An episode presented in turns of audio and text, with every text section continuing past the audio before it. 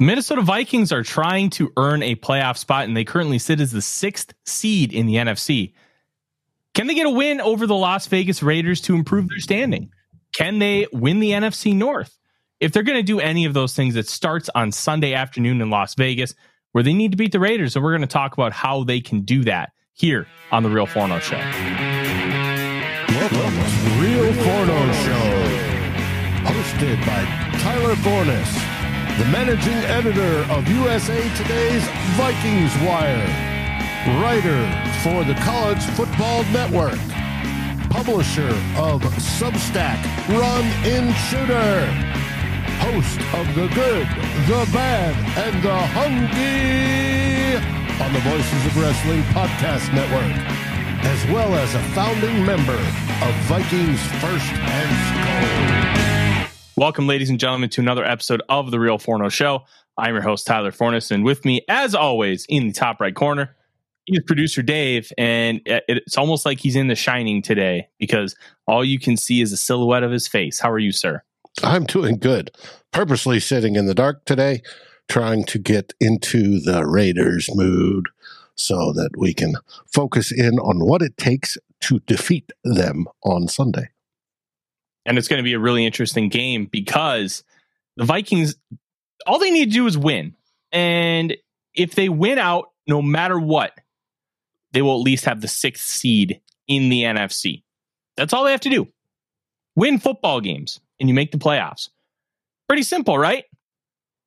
It is in contextually and conceptually, but that does not mean that it's going to e- equate. Effort does not always translate into wins and they're going to have to utilize a lot of strategy. I mean, you guys know all this. It's they're going to have to perform in order to get those wins. They did not against the Broncos and the Bears because if they would have pulled both those games out, both of which I think you could argue the Vikings should have won. The Vikings are 8 and 4 and realistically are in contention for the NFC North. The Vikings are still in contention for the NFC North. They just need to be within two games on Christmas Eve the first time that they play the Lions. And then the Vikings need to, at minimum, win the first two games or win the two games against the Lions. If the uh, Lions lose to the Cowboys on New Year's Eve, the Vikings can lose to the Green Bay Packers. And this is all theoretical. But all you have to do is win. You win your games, you take care of your own business, and you will make it happen. And it starts on Sunday. Well, if they win out and the Lions lose to the Packers, now the Lions have to get, they have a few tough games ahead of that, and they're not so healthy on defense. But if they lose to the Cowboys and we win out, we win the division. Yes. Um, I'm very, very excited to kind of see how this is going to manifest itself over the next few weeks. But it all starts on Sunday. And the first thing we're going to talk about is quarterback Josh Dobbs. He was named the starter for Sunday's game against the Las Vegas Raiders. Should he have been named the starter? You can ha- make that argument, and we've made that argument here. I made that argument on Purple Daily on Draft on the Purple Daily podcast and YouTube feeds. But Dobbs was the guy. And I think the rationale makes a little bit of sense. You have a bye week for him to get comfortable, for him to really reflect and get in a better headspace. Plus, you get to see him with Justin Jefferson. I do think that if he struggles again, he's done. Um, I don't think this is, hey, we're going to make you the starter for the rest of the year no matter what. I think this is a situation where you think that you can extract more from him. So we're going to try and extract more from him and we're going to continue to do so.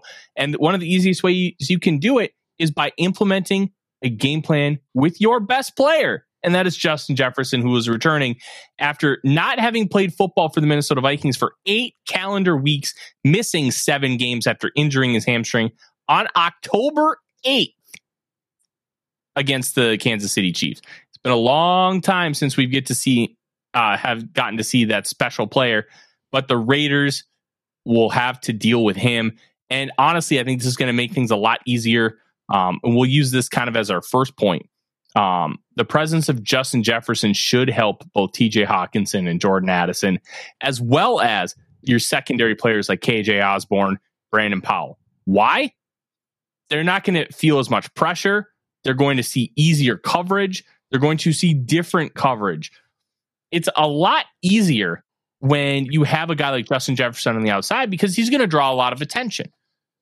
It's it's like you walk down the, the senior hallway in high school. Who are all the boys going to be talking to? The popular girl. So it, you're going to know, hey, you want to get down the hallway? You just avoid the popular girl, and that's kind of going to be something that the Vikings are going to uh, try and attempt to do, where they're going to see all the attention going on Justin Jefferson, who metaphorically is the popular girl in this situation, and they're going to throw to their other receivers who are not going to be getting near as much. And I think that aspect is going to be very interesting.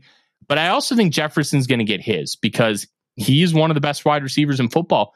And this cornerback room for the Las Vegas Raiders, like it's fine, but it's not anything special. Jack Jones was just picked up off of waivers from the New England Patriots. The Vikings put in a claim for Jack Jones.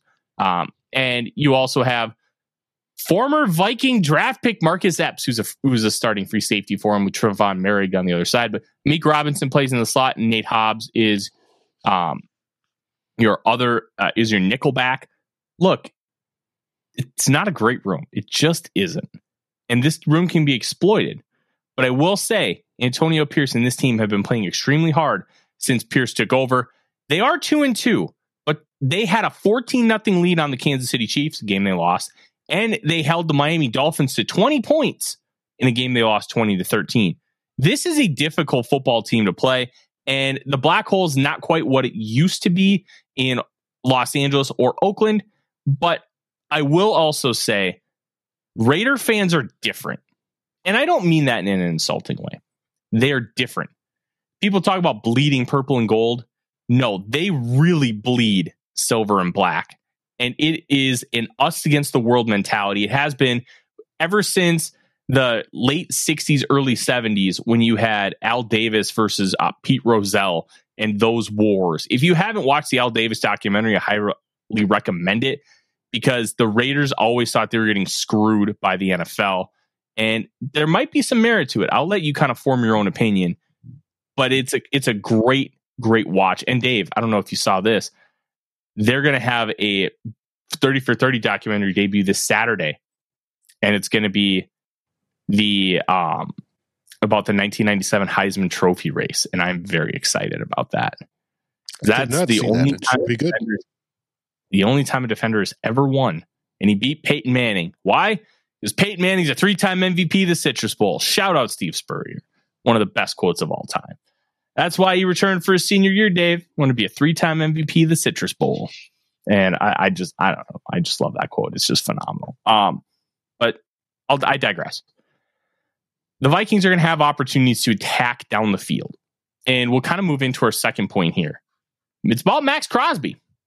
Maxx Crosby is one of the best pass rushers in all football, but he doesn't get the recognition that you think an elite pass rusher would get. And there's reason for it.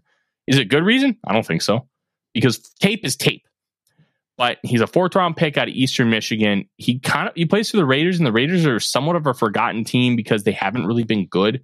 And one of the easiest ways to get individual recognition is by being on a good football team. That's why like the Packers kept getting recognition for a lot of their players when they were winning 10, 11, 12, 13 games a year because they're good. Good means national television. Good means exposure. And that's how you get noticed. Now, Maxx Crosby, with a bunch of people watch a lot of film, yeah, he, he's good. And we know it. And we talk about it a lot. But, oh, that's very nice, Alvin. Thank you. Um, my worthless opinion, I will say, before we kind of continue on with Maxx Crosby, it's not that every fan base is an us against the world.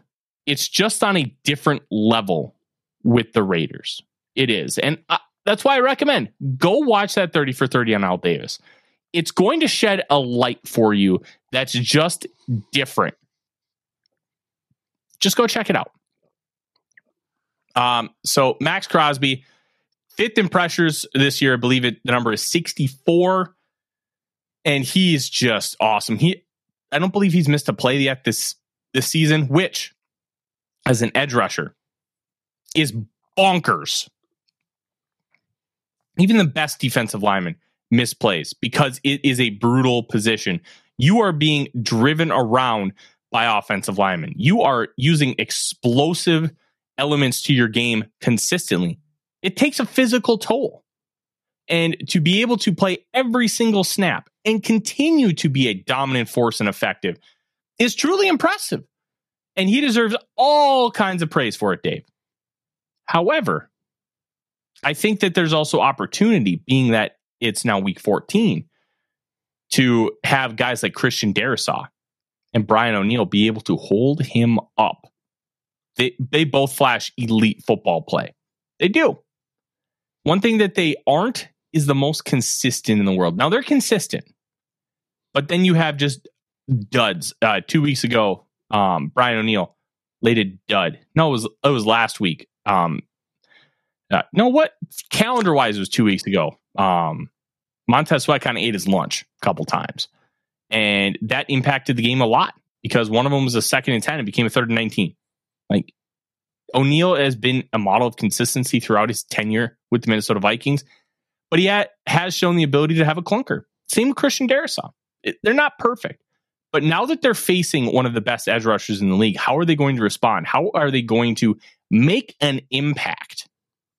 I think that's going to be a real intrigue here, Dave. And I know you love the big round bellies. Um, as you can tell, but neither one of these guys really have a round belly, which is kind of weird. Oh, um, they've but, got that. It's it's out there. It isn't smelt. You're not looking at Danielle Hunter type body. No. Only Aaron Donald can weigh 300 pounds and have a Danielle Hunter type body. It's just, it's not healthy. But which it's, side does Crosby line up on? He's a left defensive end, which means he lines up against O'Neill. Yeah. I also think that he'll move around enough. Um, and th- I think that's part of it. He's going to be moved around. He's going to be doing some of these things. They like to ask him to attack different gaps at times too. Like they'll stunt him. They will do a lot to get him to get him in a position to make plays. And they will ISO him. They will send blitzes on his side so he can get that one on one. It's not going to be as simple as, hey, O'Neill is going to be the only guy having to lock him down. Ed Ingram's going to have to step up. You're going to have to find ways to do this. And I think the Vikings can. Will they? completely different question. I, I genuinely don't know where the Vikings will be when it comes to stopping TJ or um, Maxx Crosby. I think they may have TJ Hockenson try to chip. I think they may um, have Alexander Mattison, Ty Chandler do the same. It's not going to be as simple as these guys are on an island, but they're going to be on an island a decent amount. And they're going to have to make stops. And they're both very capable. Brian O'Neill, I believe, has made a Pro Bowl. Christian Darrisaw is one of the best emerging and rising stars at left tackle in the National Football League. He doesn't get a lot of praise for it nationally, and I think some of that has to do with um, some underlying factors, like he doesn't uh, he's he doesn't go to um, he doesn't have like a popular coach an offensive line coach like for the offseason and that's a big deal because so many guys go to that guy But when you look at Darrisaw's game, he plays like Trent Williams. Not quite as consistent yet, but he's also only 23 years old. He's going to get there. And I when heard, he does get there. What was it? PFF I was listening to this week.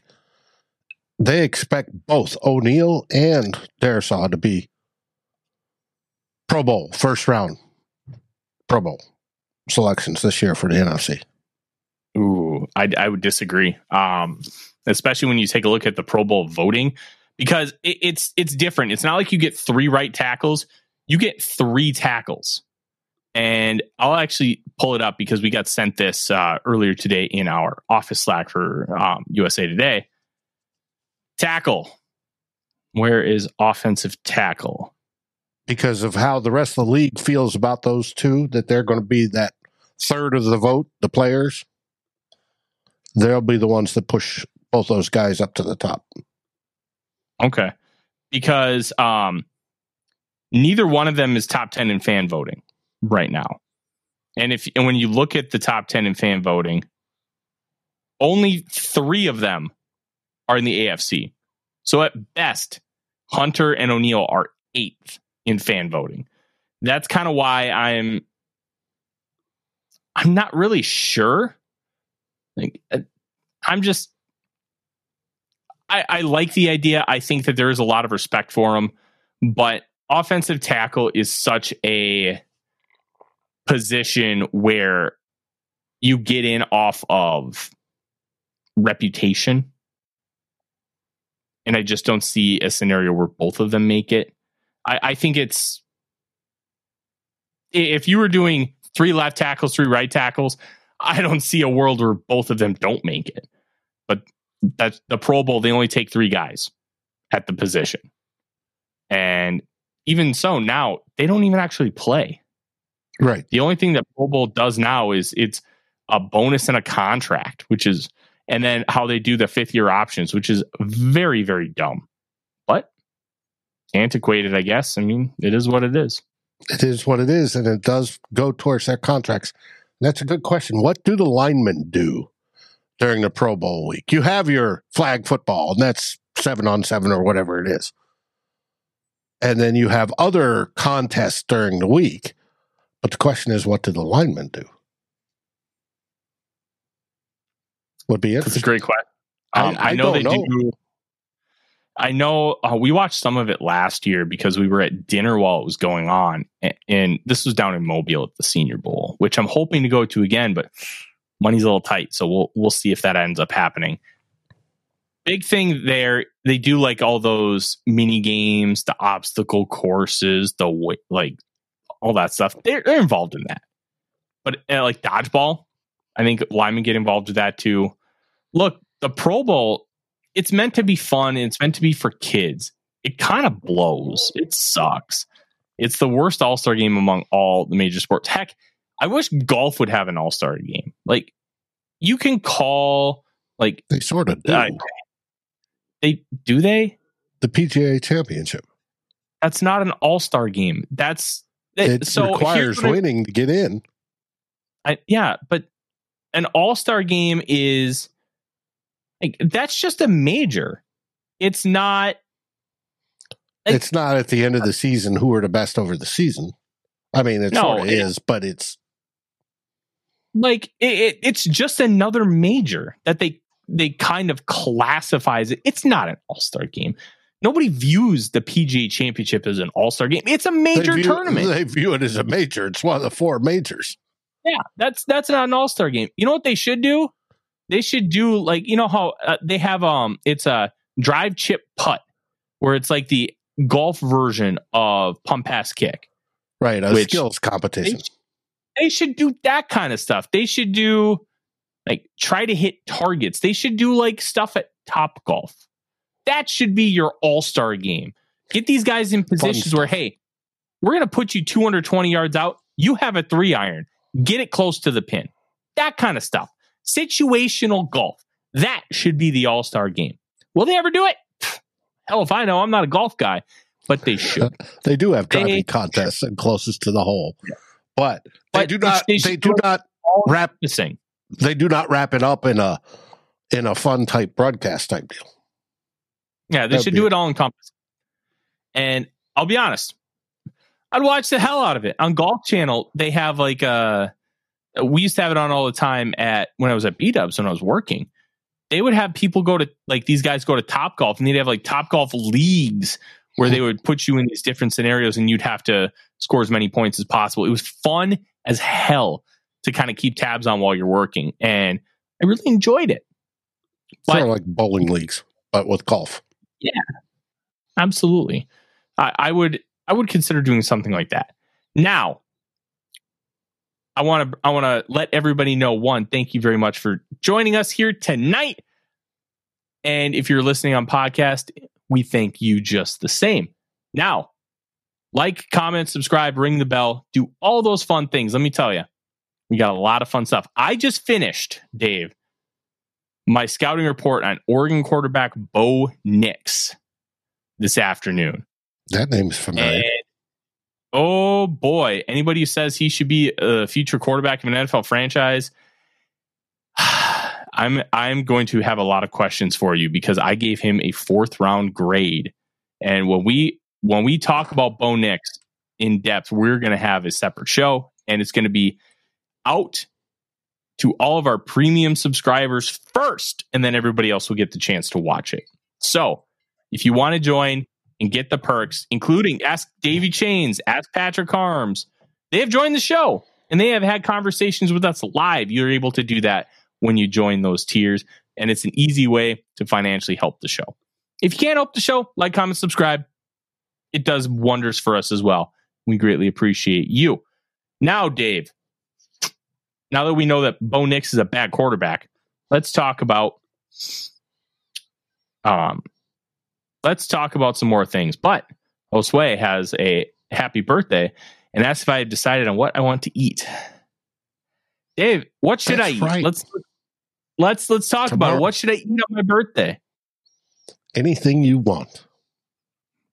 That's a cop out answer. I'm asking you for specifics here. That's what I was. I I grew up that way. You always got to pick your birthday meal.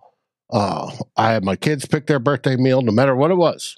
Steak and lobster, mm, pepperoni spaghetti, whatever it was. That was their favorite. Macaroni and cheese. We got that. When you have young kids, you'll get macaroni and cheese. Um, whatever it is. I I don't know your tastes. Yeah, I like seafood. I like meat. I initially, oh, so we're going to Smack Shack with my parents on Friday. I'm debating if I want to do seafood again tomorrow night because my wife suggested Cove in Wayzata, which is like seafood. It's kind of like higher end. I mean, hell, I'm wearing a Busch Light shirt right now. I should North Fias. Thank you. That was very kind of you to get those memberships. Um, Very much. I will say, I w- like. I'm thinking maybe seafood, but I also feel bad because I don't want like my wife to be spending a fortune on my birthday dinner. Um, because say, that's kind of a there's rule. nothing wrong with surf and turf. Oh, I do love a good steak, but Mhm. surf and turf at this place is like sixty bucks, and it's just like we did. Um, we got those hexclad pads from Gordon Ramsay, Mhm. and what and I made steak in them with uh, a little bit of olive oil and then butter, um, and then rosemary over the top and whole cloves of garlic. So after I flipped the ribeyes, I dropped in seven cloves of garlic, a sprig of rosemary, and then right as they're about to be done, I dropped in half a stick of butter and just basted it. that was incredible. So I, I'm still debating. I, I we did ribs on Sunday. Had a bunch of friends over. I smoked three racks of ribs, and they were fantastic. Um, Justin says you know it should be steak. I, I love steak, and I eat steak a lot. But I almost prefer to cook it myself Mhm. than go and get it because I I can cook steak as good as anybody else. I know how I like it. I know I know my utensils, I know my machines, like my grill, my smoker, my my pans at home. I know how to do that. I would rather spend the 20 bucks on the steak and then like make my mashed potatoes and spend less than 25 bucks rather than spend 50 bucks going out and having somebody else make it for me, you know? So like when I go out, I would prefer to get something I'm not going to eat at home or cook myself. So like fried chicken wings. Air fried chicken wings just don't do it the same. You gotta have them fried. You just do. And it's it's not that air fried wings aren't good. And I know I know you guys love these food conversations, so we're gonna keep them going. Listen, I will go to Golden Corral. If, I think my wife might look at me like you're an absolute moron. um, Red lobster, all you can eat shrimp I think, and before it goes done. away. I think it's done. Somebody confirm that for me because I'm not going to spend the time looking looking It, at it. it may be done. They lost a boatload of money in the last quarter, and they said they were going to end it. Yeah. The- oh, the endless shrimp only goes for like a month. But they do um endless shrimp um for like lunch. Um, or or is or they like have like a it's like a Monday special where you only get like three different types to choose from, but it's endless. Um, so the, but like the gimmick of endless shrimp is I believe it's only like a month long. I don't know. I, I well, I'll, I I'll take you up on that. I get will- what you I'll- want. but I don't know what I want. That's the problem. like barbecue, I Yes, just Josue. had. If you're in Texas, uh, Texas barbecue house, oh, Mm, mm, mm, mm. I want to go to. I want to go to Franklin's very, very badly. I've I've only been to Texas once, and we we focused more on Tex-Mex. We hit a couple spots, and it was oh, buddy, was it good? Um, there was this local spot where it it was in Richardson. Um, I have a buddy who lives up there, and oh man, it was so good. It was so good. We, I think I had like six margaritas, um, all with fresh lime juice. It was it was just nuts. Um, Fr- Freddie asks, getting back, since you're being indecisive, nothing wrong with margaritas, by the way. Freddie Mhm. asks, favored by three over the Raiders, do they cover? I think if they win, they do. Um, I think at worst it'll be a push. I three is a really tough line to judge because a lot of games are decided by a field goal, and if you get a field goal, like at, at worst, it's going to be a push. So if the Vikings win or lose by, or if they win by a field goal, you just get your money back. Yeah, that's fine three and a half is where I really struggle because if you win by three, you lose your money. Like I'm I'm out on that. But I, I think I would take the Vikings to cover. Uh, I have not I have not decided fully on how I'm gonna uh, play the game from a gambling standpoint yet, but I'm leaning towards the cover for the Vikings, the minus three. Um, yes, Freddie, it has turned into the Gordon Ramsay combo because food rules, and I think I think I'm going to I end up. guarantee you the big round bellies love their steaks. Oh yes, they do. Yes, they do. Yeah. So I, I think we're going to end up going to Cove, and it was the wife's idea, and I'm, I felt bad because like some of these prices are pretty heavy, but they do have um a raw bar, and I like the raw bar. Well, Gary says sushi. That was his sugge- suggestion. Oh no, um, I'm not talking sushi. Give me oyster, oysters, man. I'll I'll do. I'll I like doing like two oysters because yeah, I like oysters. Um, but yeah, it's a it's a it's a good spot. It looks like a really cool spot. Um, I love clam chowder. A bowl of clam chowder is eighteen dollars, Dave. Eighteen. Um, Gary asks, has KOC ever benched anyone? That's a great question. I've seen guys sit out for like a while. Um, I don't know if he's actually benched anybody. I think Ty Chandler got benched. Um,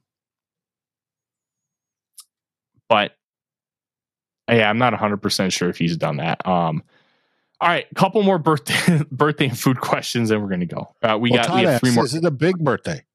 Are you turning I don't 50? know.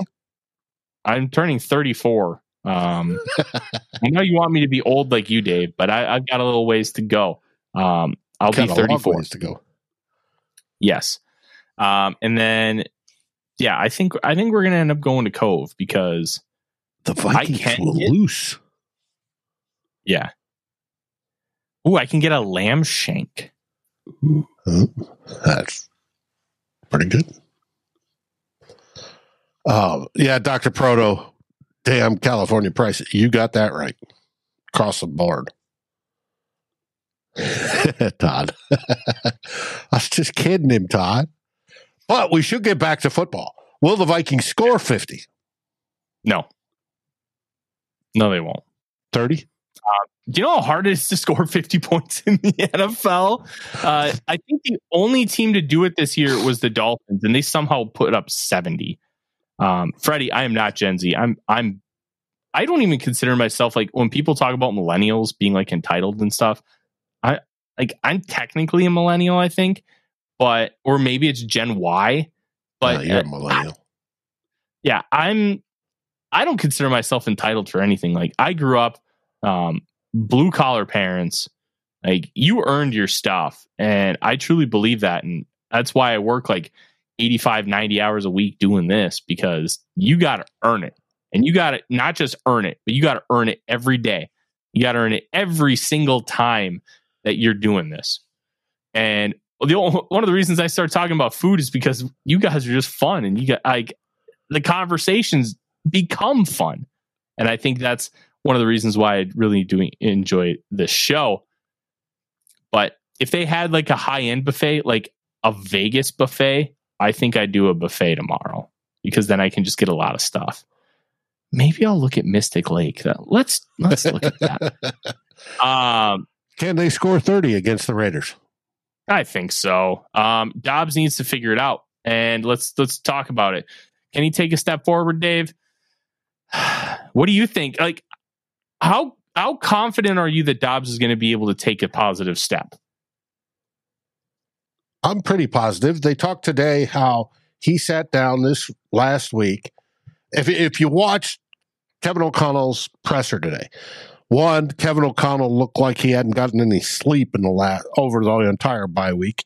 He was hoarse. He looked exhausted, but they supposedly sat down and watched film together and figure out what is best for him. They're t- they're tailoring, I think, from what he said, what I gleaned from what he said, they're trying to tailor more to what makes him comfortable and what fits in the KOC offense. So if he can do both of that, keep both hands on the football at the same time and not throw stupid interceptions or have wide receivers drop or bounce balls off their hands, I think he's fine. I think he's good. Now, there was one key phrase during today's press conference is KOC was talking about when he's in trouble and he wants to run, he wants to either run forward or sideways. Mm-hmm. But Dobbs has been what they got him over the last couple weeks, and especially in the last couple games, and especially against the Bears, was that they figured out if they can come up through the gaps at him, he does not run forward, find a hole forward, or run sideways. He runs backwards. Mm-hmm. And they want to get, well, if he needs to escape, let's escape sideways, either direction, or see the hole in front and then step into that. If if we can meld those, fix those little mistakes and meld to what he's comfortable with, with what KOC is comfortable with, I think this offense can take that next level up to where that we could move the ball almost at will. Heard that yesterday. It would be nice to be able to move the ball at will, especially with the, how good our defense is. If they can do that, I think we're going to be happy the rest of the season. The question is that's a big if. Well, we won't know until we watch him. So, yes, George, believe is the key word.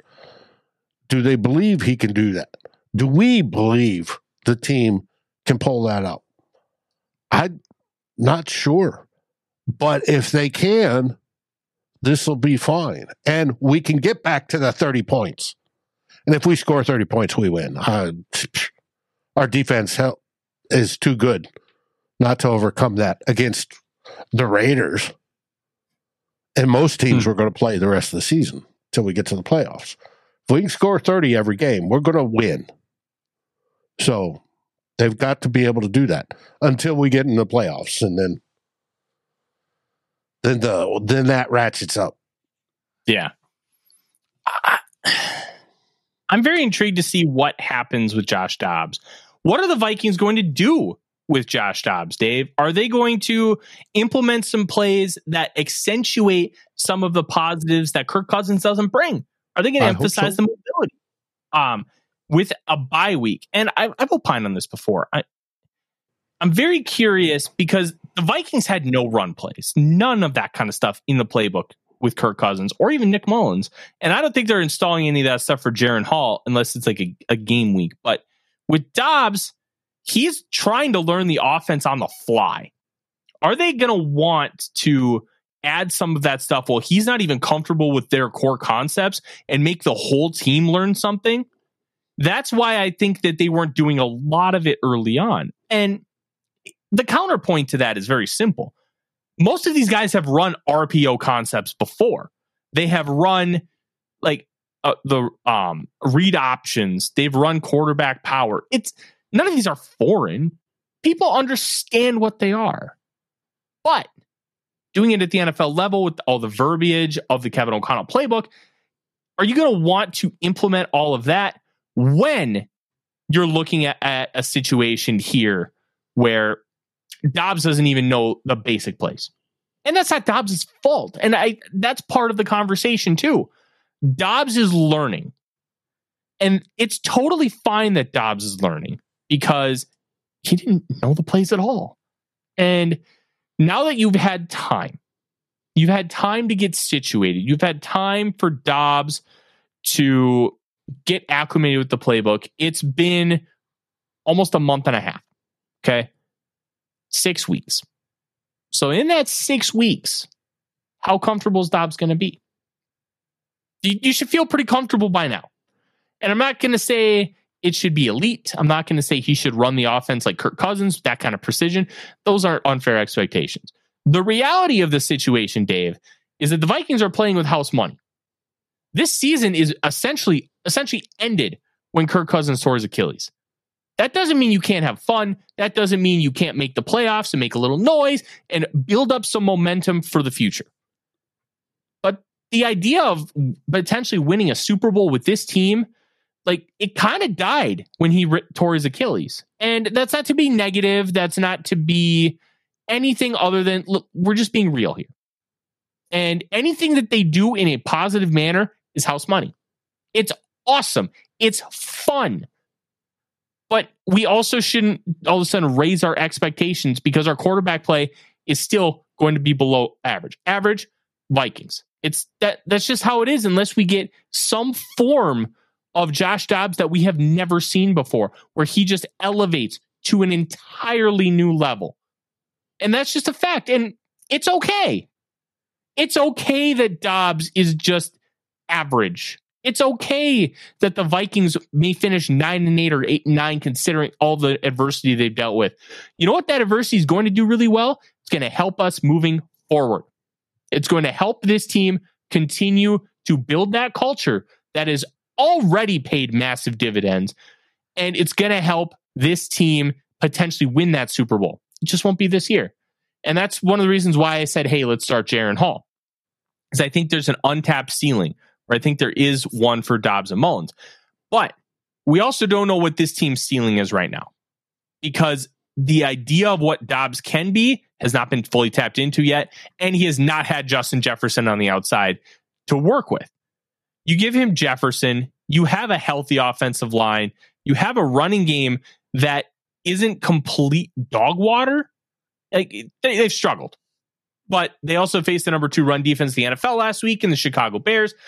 Now you go against a Raiders team who's at best average on defense.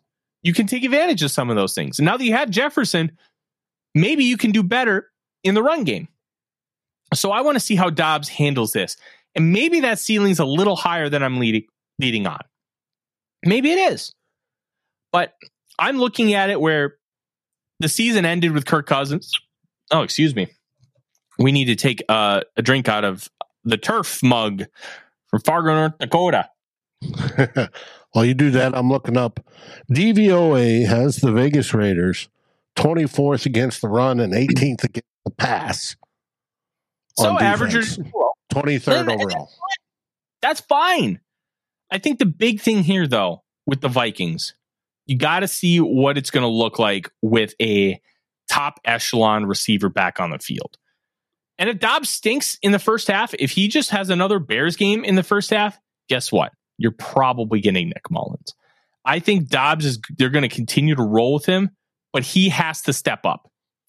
It's like when you're at a job and you've been given like an opportunity to like try for a promotion and you just drop the ball initially. Well, there's going to be some expectations that you struggle initially in a new position. Okay. And they're going to be like, hey, listen, we're going to continue to give you this opportunity, but we need to see improvement. If we don't see improvement, we're going to move in a different direction. And I think that's where Dobbs is right now.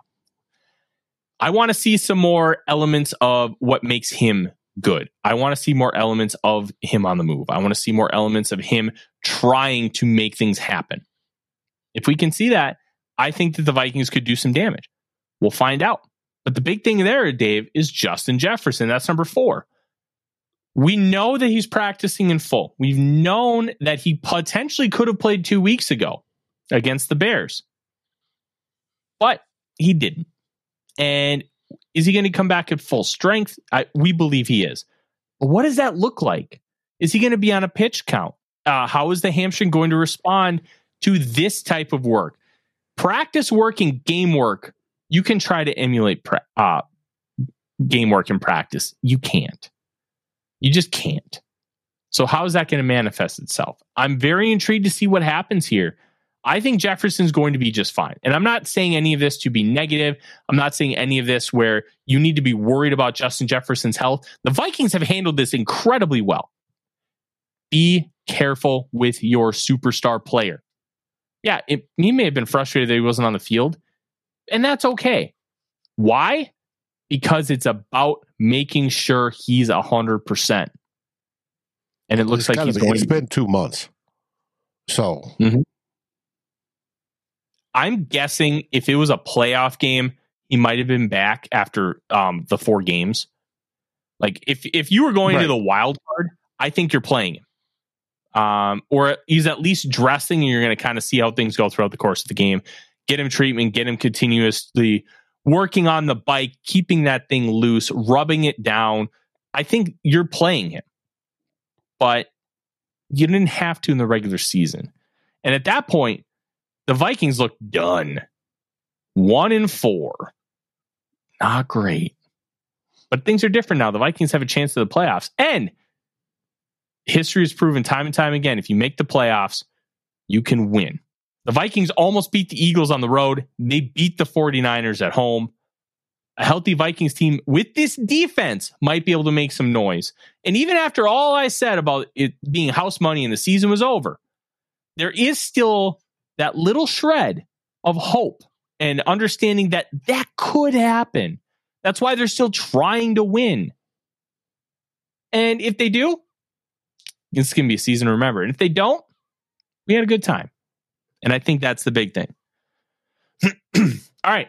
One more topic, and then I got to go get down to my doggies. Um, Odie did not come up here with me today because I did not want him peeing on my carpet again. Just um, put your pants down. He'll pee on those instead. I don't want to pee on my pants again. no, I don't want pee on my pants, Dave. Um, all right. The Vikings need to control Davante Adams. And Aidan O'Connell is a rookie quarterback out of Purdue, fourth round pick. Honestly, if you want to talk about his play style, it's Jimmy G. He doesn't have a strong arm. Jimmy G, Brock Purdy, he's that type, is that archetype. He's going to throw accurately. He's going to throw with precision.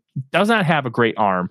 And you're going to have to find a way to help him out with the scheme, help him out with the receivers, give him windows to throw the football, and keep him clean in the pocket. Well, the Vikings are going to throw a lot of confusing stuff at him. And they're not only going to throw confusing stuff at him on the back end, they're going to blitz him to oblivion. And they're going to make him make those big boy throws. And I, I, think you didn't want to do that with Bryce Young because he's shown a lot of tentativeness in the pocket and not being able to process things quickly enough. So why give him opportunities to potentially burn you when you're playing um, zero coverage? O'Connell has already shown the ability to take advantage of things down the field. And he's already shown the ability to stand in the pocket and deliver in tight windows. So that is where you want to take advantage. You want to blitz. The Vikings are the number one blitzing team in the nation, or not the nation, in the league. They're number one in sending six man pressures and five man pressures. And they're also number one in sending three man pressures. This defense is all kinds of messed up. If you have not read the Kevin Seifert article from, I, it was either Monday or last week about the defense and how Monday. it has never been done before. Look, you hire a guy and be like, oh, he's going to run this defense. And we all thought he was going to run a lot of, he was going to run the Belichick stuff. And a lot of the core principles are holding true, but he's doing all kinds of wonky stuff. Um, he's doing stuff Pat Narduzzi was running at, in the college level at Pitt that was helping them um, be really successful. Only modifying it to the pro level. And it's basically when we talk, what defense are you running? Three, four, four, three. This is basically a six, one, four. I'm running the FU defense, baby. basically, it's what it is. And when when I told people, uh, um, when I told people, no, it's six one four, and when I told them that, they go six one four, and I go, yeah, and not all those six are big round belly defensive linemen and edge rushers. He's mixing it with tweener guys like Metellus and Hitman and whoever coming down into onto the line and they're messing with quarterbacks and offensive coordinators' heads and O line's heads as who do we block? Who's rushing? Who's not rushing? Oh shit, they're all rushing. Oh shit, all of them drop back except for three. Oh shit. And you're getting the whole game of oh shit by the offensive side. And that messes with them. And that's led to the success. And nobody else has done that. And one of the keys to what Flores has done is generally when you have that many guys up front, you're playing man on the back end. He's mm-hmm. not he's not playing man on the back end. He's playing zone, baby. He's worked out some zone rules for it, and they're playing zone, which is messing with quarterbacks' reads and wide receiver reads, and it's just it's Norsevius would know this. Gary would know this. It's a term we use in the military, and it's mind followed by an expletive. And he's doing that to the offensive side of the ball. And it's it's it's so cool to see because it's never been done before, not at this level. And he is literally doing something that is new in the NFL. And that is surprising because everything is done over and over and over and it's cyclic from 3 4 to 4 3 to 3 4. You know, it's gone all that way. And then suddenly we're now to something new. And to me, if we make the playoffs, which I believe we will, and then we have that chance, just like, you know, you barely get in, but you have a chance. And there's been teams that barely get in and yet win it. I think that's the key because what do they say? Offense wins games, but defense wins championships. And I think we're at that, could be, could be at that special moment where all this comes together. If our quarterback, third one of the season, Josh Dobbs, can figure it out. Him and Kevin mm-hmm. O'Connell on the offensive side. And hopefully Justin Jefferson is key to that yeah, it's going to be a good time. And guys, that's our show. Thank you very much for joining us here tonight. We're going to have more this week. Dave is going to have on the podcast feed the NFC North Roundtable show. And we're also going to have more from uh, Justin Day of Purple and Gold for Days, as well as Sun Saturday afternoon at 4 p.m. Central Time during the Army Navy game. I'm a little surprised that Dave is going to be recording during the Army Navy game. Go I know. Force. I know you're an Air Force guy, but I, I, I do know that also Navy and Air Service Force, Army. Navy and Air Force are tighter than Army and Air Force. So, look, at, look at the end of the day, Air Force is taking home that Commander in Chief trophy. I think they beat both Army and no Army beat Air Force. Yeah, Air Force hadn't been good in the last couple years. Air Force went eight and four, Dave. That's a good Air Force team. I hey, I watch Air Force football. Thank you. I don't. Air Force. um, I they, care more about their hockey, believe it or not they still run the triple and it's good. Um, but we'll have two old bloggers Saturday afternoon four, and then we'll be here for two minute warning in the post game show on Sunday before Monday and Wednesday next week. The Real Forno show, and after the holiday season, we're going to ramp up a lot of that draft coverage. We're going to talk about prospects. We're going to We're going to have short shows, like 10, 15 minute shows, talking with somebody about a single prospect. We're going to have a lot of fun stuff. Those are going to be fun. And then potentially, I think we're I think we're going to do it. We're going to do a live NFL draft show. I think. Yeah, we hey, haven't- I'm up for it. Hey, We I am fully- hoping one other one other show this week. I'm hoping for. I'm trying to get the Raiders insider. Um, he's a beat writer for the Raiders to do a crossover show. That's in the works. I'm not guaranteeing it, but that's in the works. If we can get it, you'll have that probably Friday if we do. Bingo bango. Thank you for joining. Bo Nix should not be the Minnesota Vikings quarterback. You share that on social media. I already tweeted it. I'm Tyler. He's Dave. And the one thing we always say, Skol Vikings, baby. And for this weekend, go Army beat Navy. like, subscribe, and ring the bell to get notifications. It helps us grow this community that we all love our Minnesota Vikings.